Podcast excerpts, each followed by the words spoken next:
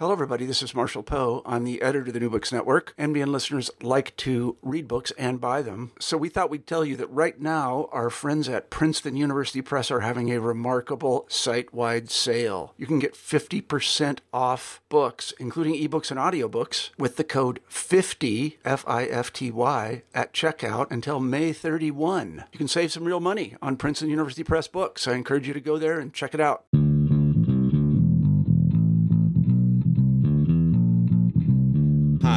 I'm Kirk Meighoo, host of Politics and Polemics on the New Books Network.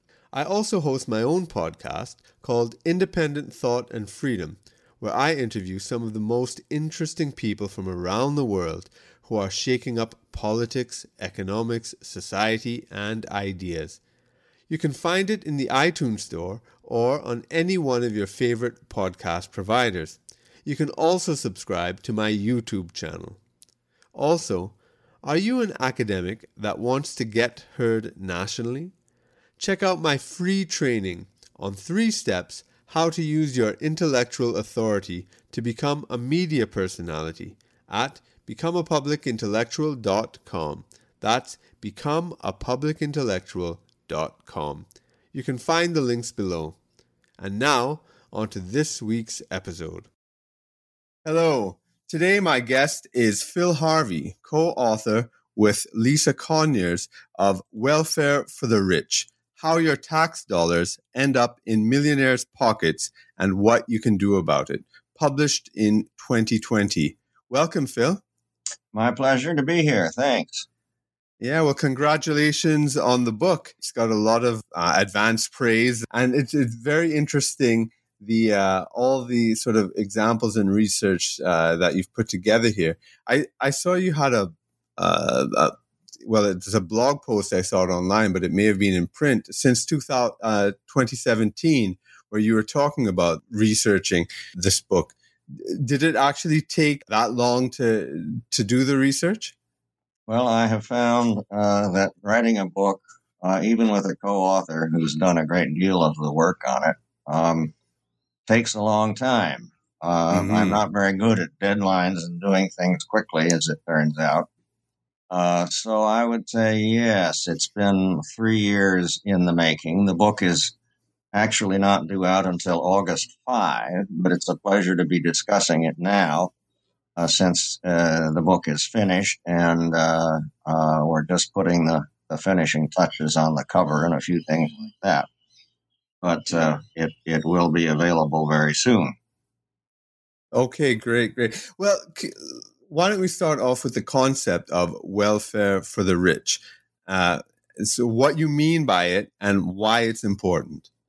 Well, the idea that the government at federal, state, and even local level uh, should take taxpayer money from ordinary workers and middle class taxpayers uh, and turn it over uh, in the form of subsidies, cash payments, uh, various breaks, um, monetary breaks of various kinds uh, to wealthy corporations and individuals is an idea that I don't think anybody really supports. Uh, uh, the idea that you take from those who have less and give to those who have more is is simply nonsensical. Uh, but that is going on, in fact, all of the time now, uh, a result of very effective lobbying in many cases uh, by uh, large corporations and by um, uh, individual interests. Um, just, uh, I mean, our, our feeling is that people on both sides of the aisle, and this is pretty much a bipartisan issue, it seems to me, um, uh, Robin Hood in reverse, if you will, uh, taking taxpayer money and turning it over to millionaires and billionaires. Uh, indeed, uh, in the case of agricultural payments, uh, there are many, many examples of uh, taxpayer payments under the Farm Bill being made to billionaires, um, really rich people um, who happen to own a few acres of farmland. Uh, many of them don't farm, they don't live on their farms. Um, my my favorite story in the uh, uh, farming uh, payments ripoff is the Disney ploy. Uh, the Disney Corporation gets enormous subsidies in both Florida and Southern California, as you might expect, but mm-hmm.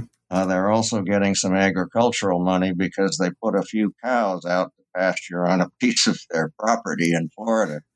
So they're in, if as far as the government subsidy machine is concerned, uh, they're in the farming business. So they soak up some of that money as well. And of course, Disney is, as you know, uh, is a yeah. very, very wealthy corporation.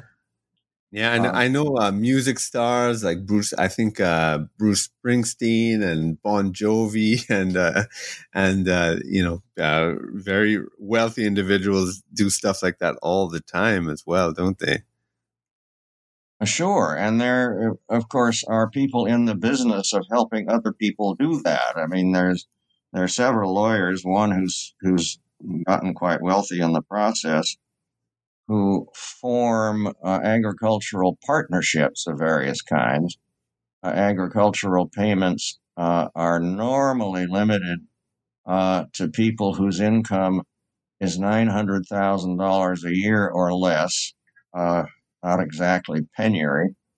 Um, uh, but if family members, one's spouse, one's brother in law, one's cousin, and a few others uh, can get together in a partnership, uh, their, their income limitations don't stop payments of many, many, many millions of dollars. Um, um, going to the partnership, uh, which of course gives all of those people opportunity to, to participate in the largesse. It's it's simply unexcusable. Well, was there anything that sort of drove you uh, to write the book? Is, is, there a story behind, you know, something that made you say, "Listen, I I've just got to document this"? Uh, you know. It, it, well, there were several things. One is um, in 2016, uh, Lisa and I wrote a book uh, uh, called uh, The Human Cost of Welfare. We examined the entire welfare program. That is the program that, that really is designed for low income people, a means tested program that includes things like food stamps uh, and uh, the earned income tax credit and a number of others. Um, and in the process of researching and writing that book, uh, we were very distressed to learn that uh, in combination, our welfare programs are really failing the people they need to help uh, in the sense that they are not doing anything to get uh, people on uh, welfare into work. Uh, we talked to one fellow who was very eloquent on the subject. He said, uh, I go to the welfare office to get my uh, food stamp cards updated, and all the posters on the wall are about other welfare programs. He said they should post jobs. What we want is jobs. We want to work and and get off of welfare. But the welfare system is designed uh, to perpetuate itself and to expand, and it is very very poor at um, uh, getting people back to work uh, so that they won't uh, need the welfare any longer and so that they can hold their heads up and, and work and live with some dignity and self respect. Uh, it's just very, very bad at that. And uh, the rules tend to make it uh, awkward and difficult to get off uh, the welfare programs and into work because uh, the, the way the numbers fall out, that sometimes means, in fact, it often means taking a cut in income. Uh, so we were very uh, uh, distressed to uh, learn the details of the existing welfare program, and in the process said, well, why, in the face of this, is so much not it's not called welfare, of course, uh, but uh, subsidies and payments being made to wealthy people and wealthy corporations uh, uh that could be used to provide jobs.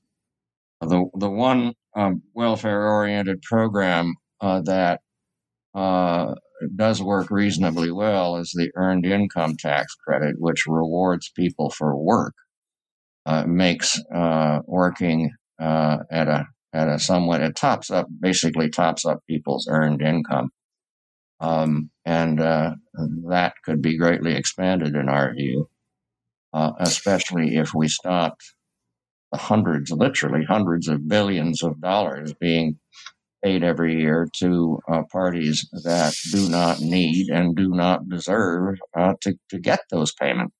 Yeah, this is a uh, an interesting thing I want to explore with you, which is basically um, your your background, uh, because a lot of people writing on this, especially from an academic perspective, and a lot of our audience is, you know, um, grad students and uh, professors, and they usually come at it from a left wing perspective, and and you know, in the media, um, you know, you have people like Robert Reich, you have uh, Anand Giridharadas, who's been talking about the billionaire class, and and you you have that um, side, which I think people are pretty well familiar with. That's the kind of dominant discourse. And then you have the kind of, uh, I suppose the the libertarian, the Fox News, the, the right wing side with, uh, you know, like you know, Steve Bannon and Sarah Palin before talking about crony capitalism, and you had the Tea Party, and and to a large extent the the Trump movement, um, is uh, you know has been tied into that, although in practice it's it's been very uh, murky. Uh, your ideological uh, perspective, where is that? And uh, and I'd like you to bring in some of your personal history, you know, your your business, your philanthropy, because I, I, find that very interesting. Because your personal history sort of cuts across ideological lines in a lot of ways. I think. Well, I think that I think that is correct. Um, give you a very quick summary. I, as a young man, I uh, I did five years with the relief organization CARE in India uh, back in the 60s. From there, uh, and in connection with that job, I got into the family planning business, uh, convinced that the most useful thing we could do for people uh, in developing countries uh, was to provide easy and convenient access to contraceptives and contraceptive services. Uh, so I uh, founded an organization called DKT International, which uh, today uh, uh, is reaching something like 46 million couples in 25 or 30 countries, um, led by a really superb guy named Chris Purdy. Uh, so that that is ongoing. More relevant to the book uh, is the DKT Liberty Project. I've dumped around on some of these things over the years. Mm-hmm. Uh, and that project is focused on the United States and it's focused on civil liberties. Um, we um, have been very active, for example, in the war on drugs because in my opinion, the war on drugs has been the worst thing to happen to civil liberties and civil rights in this country since the days of Joseph McCarthy. Uh, uh, devastating impact, uh, particularly on minorities, um, uh, but also on everyone who gets caught up uh, in the war on drugs. So we've done a good deal of work in that area. Uh, we have worked on the issues of civil asset forfeiture is a very strange and inexcusable arrangement in American law that allows the police to take property uh, from people on the mere suspicion that it may have been involved in something illegal. Uh, and they often keep the property, uh, even if they never indict or, or even accuse the owning a party of having done anything illegal or even wrong. Uh, so we have uh, done some work in that area to help get their property back when it's been uh, inappropriately seized. Um, so, so in a lot of ways, I mean, you you have this sort of sense of justice and and injustice, but but you're not coming from the the sort of normal, expected sort of left wing um, uh, discourse. Uh, on on that topic. Am I right? Yes, I'm a libertarian, uh, and basically, I think the libertarian uh, principles have it right. That is to say, government should stay out of our bedrooms, and there we agree with uh, with uh, the liberals. Uh, and the government should also stay out of our boardrooms, and there we tend to agree uh, with the conservatives. That is, the role of the federal government should be defined and limited and transparent uh, while uh, recognizing, of course, that governments have certain functions that they must undertake uh, and maintain.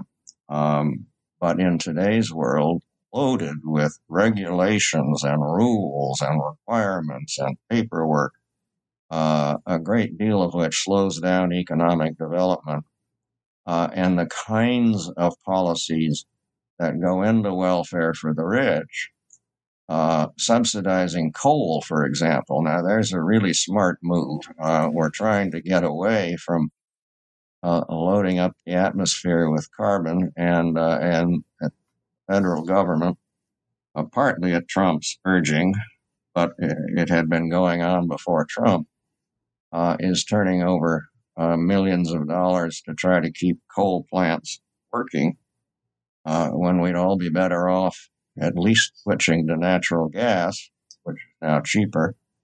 Uh, that process is is ongoing, and that's a good thing.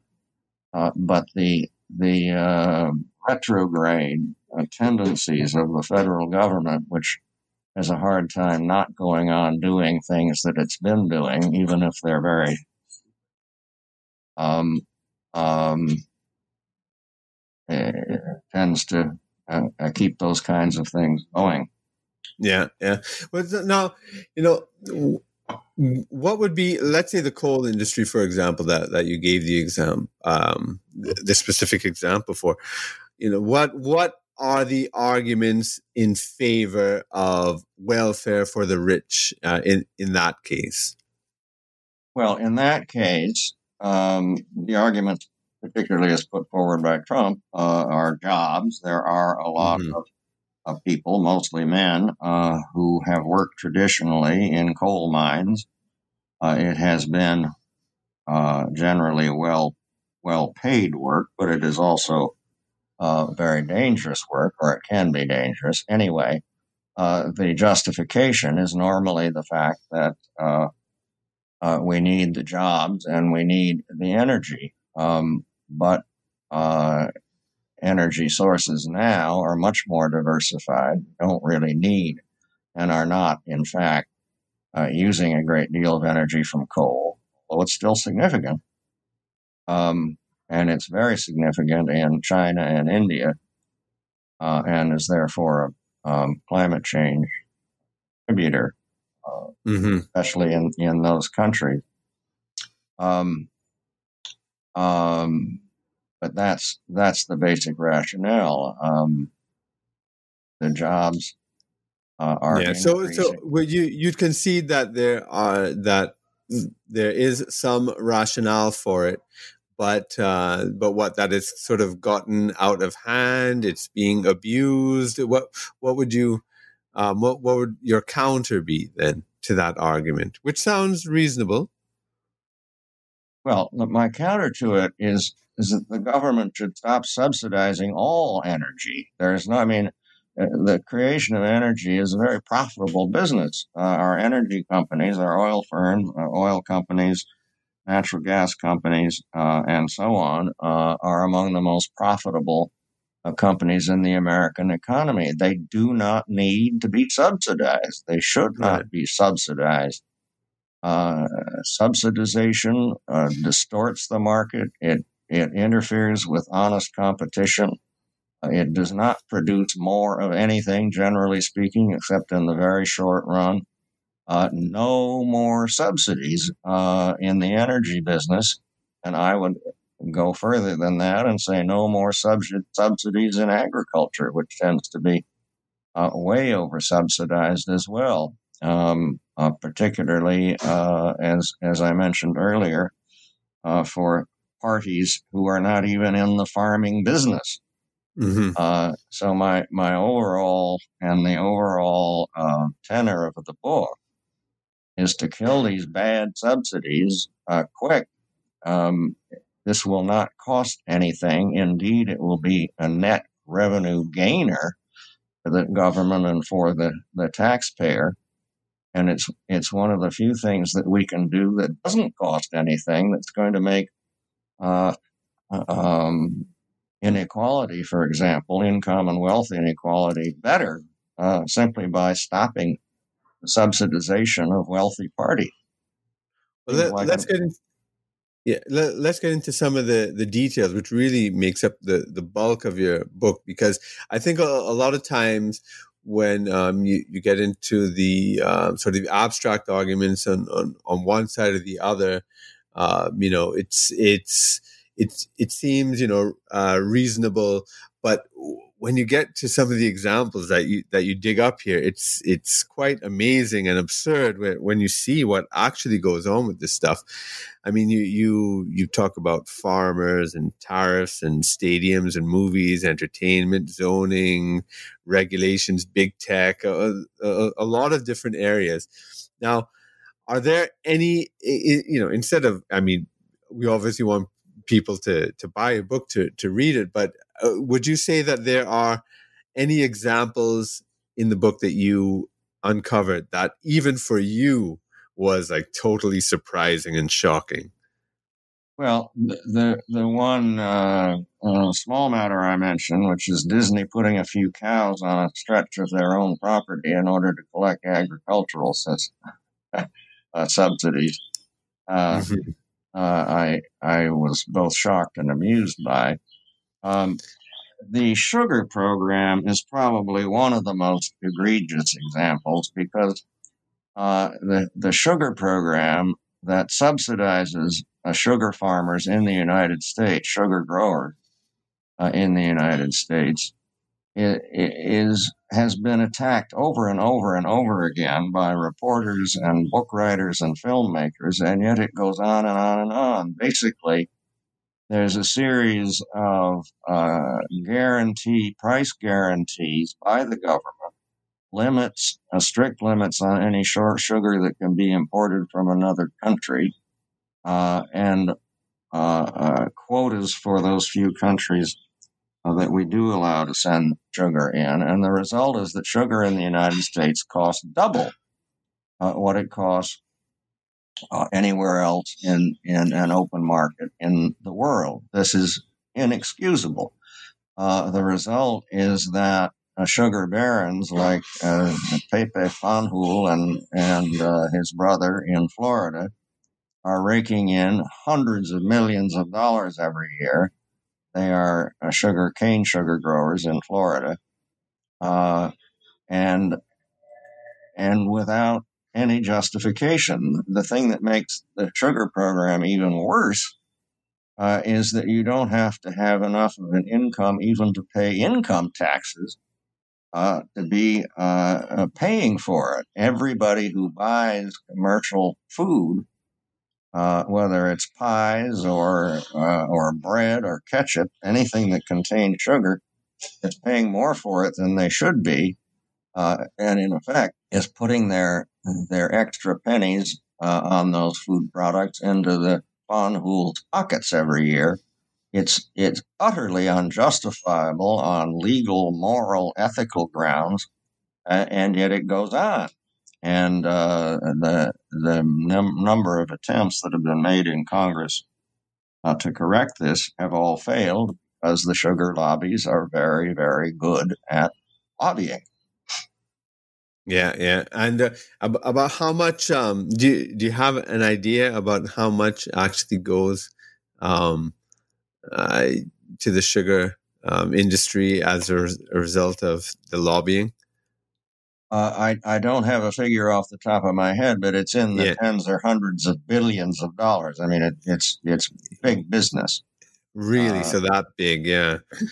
Wow, and I mean, you, there are some um, you know individuals you, you have mentioned uh, too, like uh, Elon Musk, for example, who's you know um, who's you know considered you know this um, sort of amazing visionary uh, entrepreneur.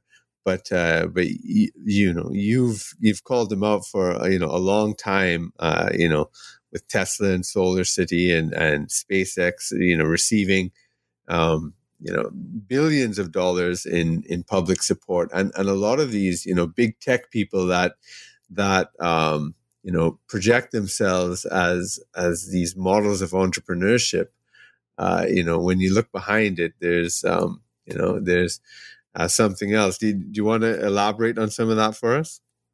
Well musk is an interesting case. Uh, he's so effective at getting state governments in particular to compete for his business uh, that uh, states are kind of coming coming to him uh, uh and offering him tax breaks if he'll locate in their neighborhoods. Um, and um, as a result, he has been able to raise hundreds of millions, probably billions of dollars in subsidies for his various enterprises. Um, I don't question the fact that he's an enormously imaginative and successful entrepreneur, uh, but he should stop asking uh, uh, taxpayers around the country to subsidize his efforts. Uh, he's a multi billionaire himself. He doesn't need uh, uh, support and payments from ordinary tax paying citizens, but he keeps getting it uh, over and over and over again. That should simply stop. Uh, the same uh, state governments that uh, subsidize his enterprises. Uh, you mentioned films.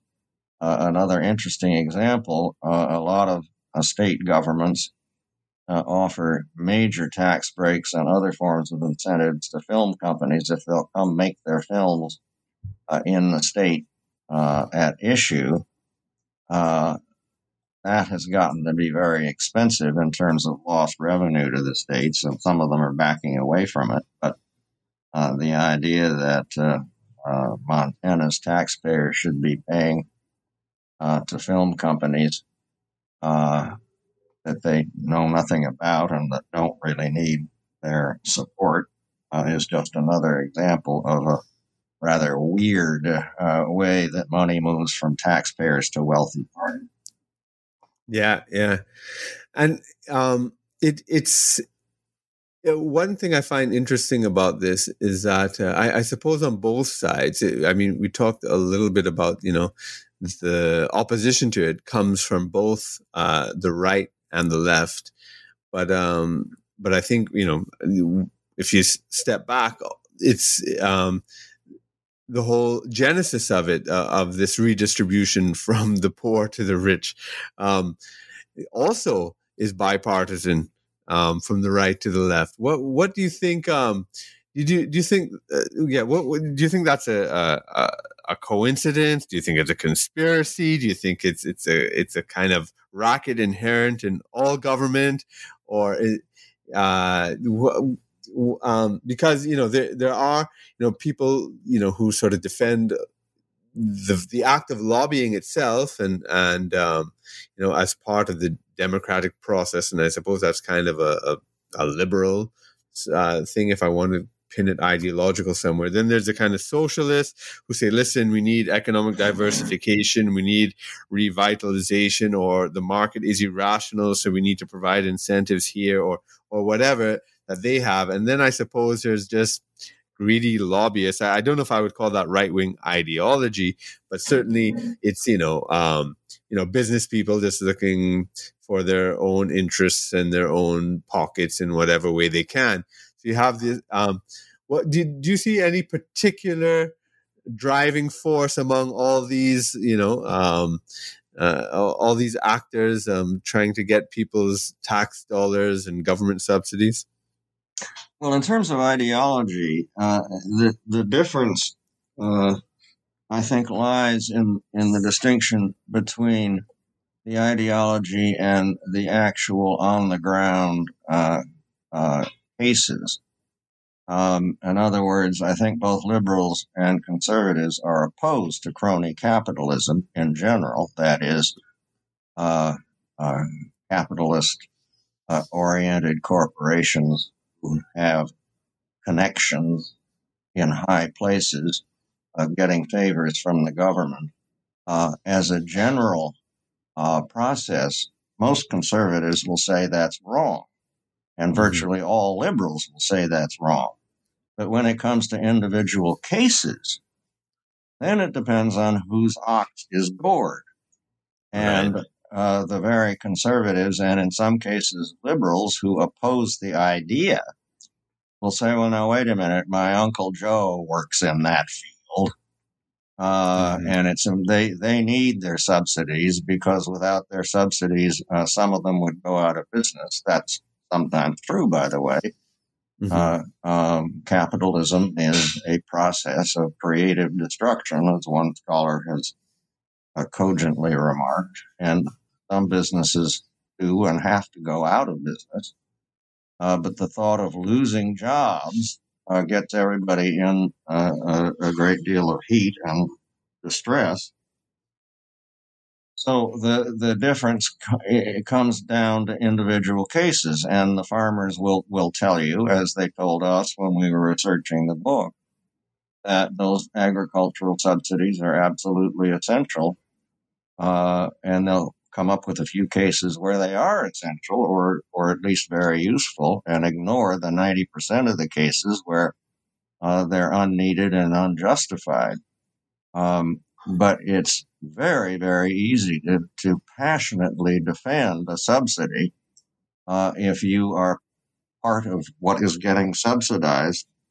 Uh, and that uh, that is one way that these uh, subsidy programs get perpetuated that and the fact right. that uh, the agricultural interests, for example, are very, very well connected in Congress.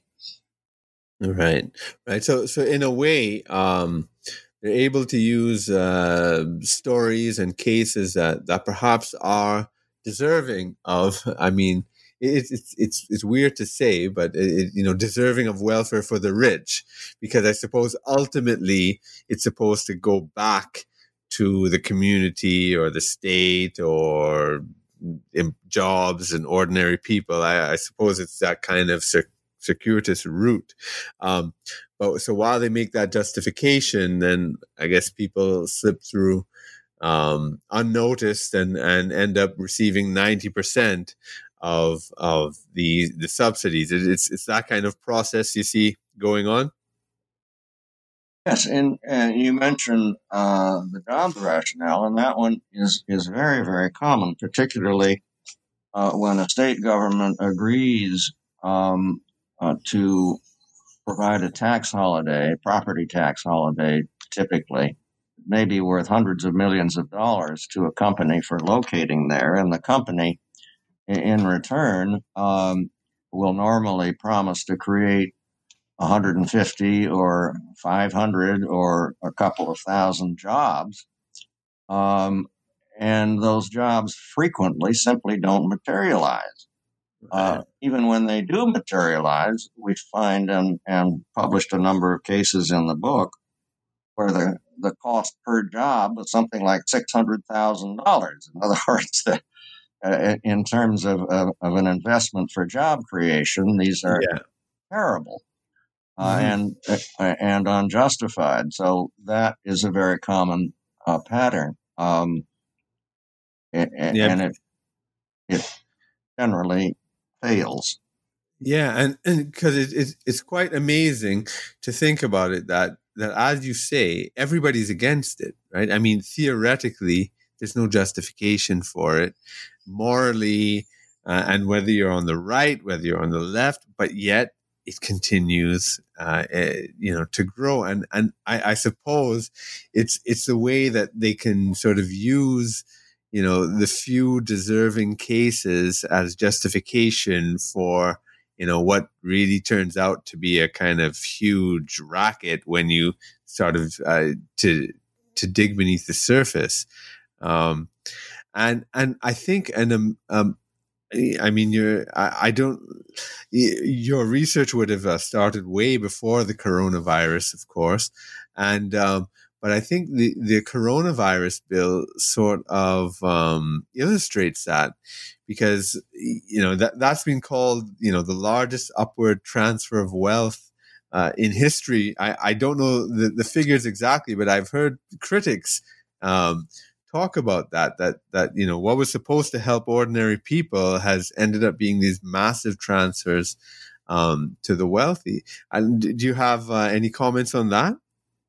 Well, there there's a lot of truth in that, and it's uh, it's part of a long term pattern. The um, payroll protection uh, program, for example, which was originally a 360 some billion dollar a part of the uh, COVID 19 uh, relief package, uh, was designed specifically to help small businesses. They were defined as businesses with fewer than 500 employees. Uh, and some of that has actually gone to small businesses. I will concede that uh, up, up front, but a great deal of it uh, has gone to chain uh, corporations of restaurants and hotels uh, that have thousands of employees um, because Congress uh, decided that they should be accepted. Uh, there are a large number of such recipients who don't need that money, uh, and indeed, a few of them um, uh, have been so embarrassed about accepting uh, government bailout money uh, that they have returned it, which which indicates um, um, definitely a lack of need and uh, uh, recipients being uh, uh, among the most wealthy. I mean, this this is not unexpected. Somehow, uh, the people with connections always end up doing better than the ordinary uh, um, hardware store or a local restaurant. Um, and it's sad. It it is quite sad, and it it also will have backlash. I'm afraid because if the COVID nineteen relief package, which is huge, somewhere in the vicinity of three trillion dollars now, uh, is seen as bailing out big business the way we did with banks in in uh, 2008, uh, and letting the small guys go, as we did in 2008. That is, the small banks all suffered while the big banks raked it in. Uh, if this uh, uh, program is seen the same way as helping uh, the big hotel chains and restaurant chains and other uh, wealthy businesses and uh, leaving local businesses and small businesses high and dry, um, it will further solidify people's low opinion of the government. yeah, absolutely. You know, and and I mean one one important thing about your book too is that it's not just a, a litany of complaints and um, you know outrages, and uh, you you also really talk about solutions and about you know trying to you know fight this and fix this. C- could you elaborate on that for us, please? Well, it's tough. Um, the First Amendment to the Constitution guarantees the right to lobby, uh, we, the people, corporations, anyone, uh, uh, can um, appear before government and uh, make its claims. Um, therefore, lobbying uh, is is here to stay and not all of it is bad. I mean, there's no reason why people with a legitimate interest shouldn't uh, talk to their congressman uh, or senator um, um, to, correct wrongs that, that need to be corrected. Um, but to get at some of the things we have been talking about this morning, uh, one I think most productively uh, turns to the organizations uh, that are working on this, the organizations that work toward tax fairness uh, in the tax laws, the organizations that uh, uh one called POGO stands for something I can't remember right now, uh, mm-hmm. that uh, watchdogs government expenditures to see that we're not paying $2,000 for toilet seats and that sort of thing. Mm-hmm. Uh, working with and supporting those organizations which we list in the last chapter of the book with their um, um, contact uh, information, uh, I think is is the best hope. Uh, and uh, so is community activism. I think that getting involved with groups in your own community and running as much of your lives in the community as you can, as opposed to waiting for Washington to say something this way or that way, is healthy on many, many levels. Um, and uh, it it um, takes on some of the things that human beings are best at, which is taking care of each other, people we know, people we interact with. Uh, that also is very helpful because it makes uh, the the lobbying effort by the big boys simply irrelevant or less relevant. All of those things, I think, are helpful. Uh, but I'm not at all optimistic about altering um, the influence that uh, major groups and corporations, including some nonprofits, by the way. Mm-hmm. Um, uh, the AARP is a very, very active lobbyist, for example, um, on behalf of their members. In in one respect, perfectly appropriate. Um, but uh, the extent of lobbying activity and the extent to which bad programs are maintained, again, usually on, on the uh, observation that ending them might cost jobs, um, I, I, think is going to go on. I don't think we can, we can do a great deal about it, although, uh, like liberty in general, we have to keep trying. Yeah. You know, th- this is interesting because, um, you know, there, the rise of, of populism uh, throughout the world, um, in the United States and elsewhere, uh, it, I think it's it's a fascinating and and very important phenomenon, and it's been across both the right and the left. I mean, um, you know, so you had things like Occupy Wall Street, for example. I, I, you know, you're liber you personally, you know, identified yourself as a libertarian, and you know, it so it doesn't necessarily put you on on the right, uh, although there would be some things um, that you would be sympathetic for, and you know, I suppose the Republican Party. I, am guessing, and and I don't know, maybe the Democrat Party as well. Like for instance, what I'm interested, what would be your opinion of, let's say, the Occupy Wall Street movement when that happened, when people were outraged at you know at the subsidies. Uh,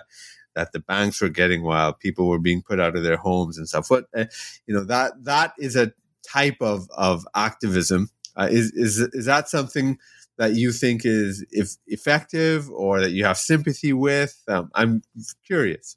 Well, I'm certainly sympathetic with anybody who uh, wishes to express their views in groups or by themselves or any other way. I mean, Occupy Wall Street consisted of people who had every right within uh, the limits of um, not disrupting the movement of city life in New York, but uh, every right to make their views known, to protest and, and to march and to, to camp out to the extent they followed the the, the rules there. So I'm mm-hmm. I'm completely supportive uh, right. uh, of free speech issues uh, of, of virtually any kind, as long as they don't lead to or perpetrate violence. Um, yeah, I I think that um, I mean, one of the great things about this country, and one of the things that's going to get us through crises like the one we're in now, uh, is a firm belief in the right of people to protest, firm belief in free speech, including speech we detest. Uh, a crucial component of any free country, uh, and uh, uh, that that right should not be um, abrogated or trimmed in any way. And I think that uh, there have been a few cases during the crisis uh, of uh, state governments trying to curtail uh, protesters uh, who are protesting uh, the extent of the lockdowns. Uh, they mm-hmm. should let them go. They should let them protest, um, as long as they're not endangering other people in the process. That yeah. is sacrosanct, as far as I'm concerned. Yeah, yeah. You know, I mean, and it's interesting because I mean, a, a lot of the Occupy Wall Street people, uh, their solutions, I would imagine, you would be opposed to because you know a lot of communists and you know, know outright communists and socialists and, and stuff there, which obviously would be against your libertarian principles. Uh, but um, but you know, the the Tea Party, I think, was motivated by a lot of the same kind of concerns, but expressed very differently and by a very different political demographic. But you know, but you had you know Occupy on the one hand, you had the Tea Party on on the other.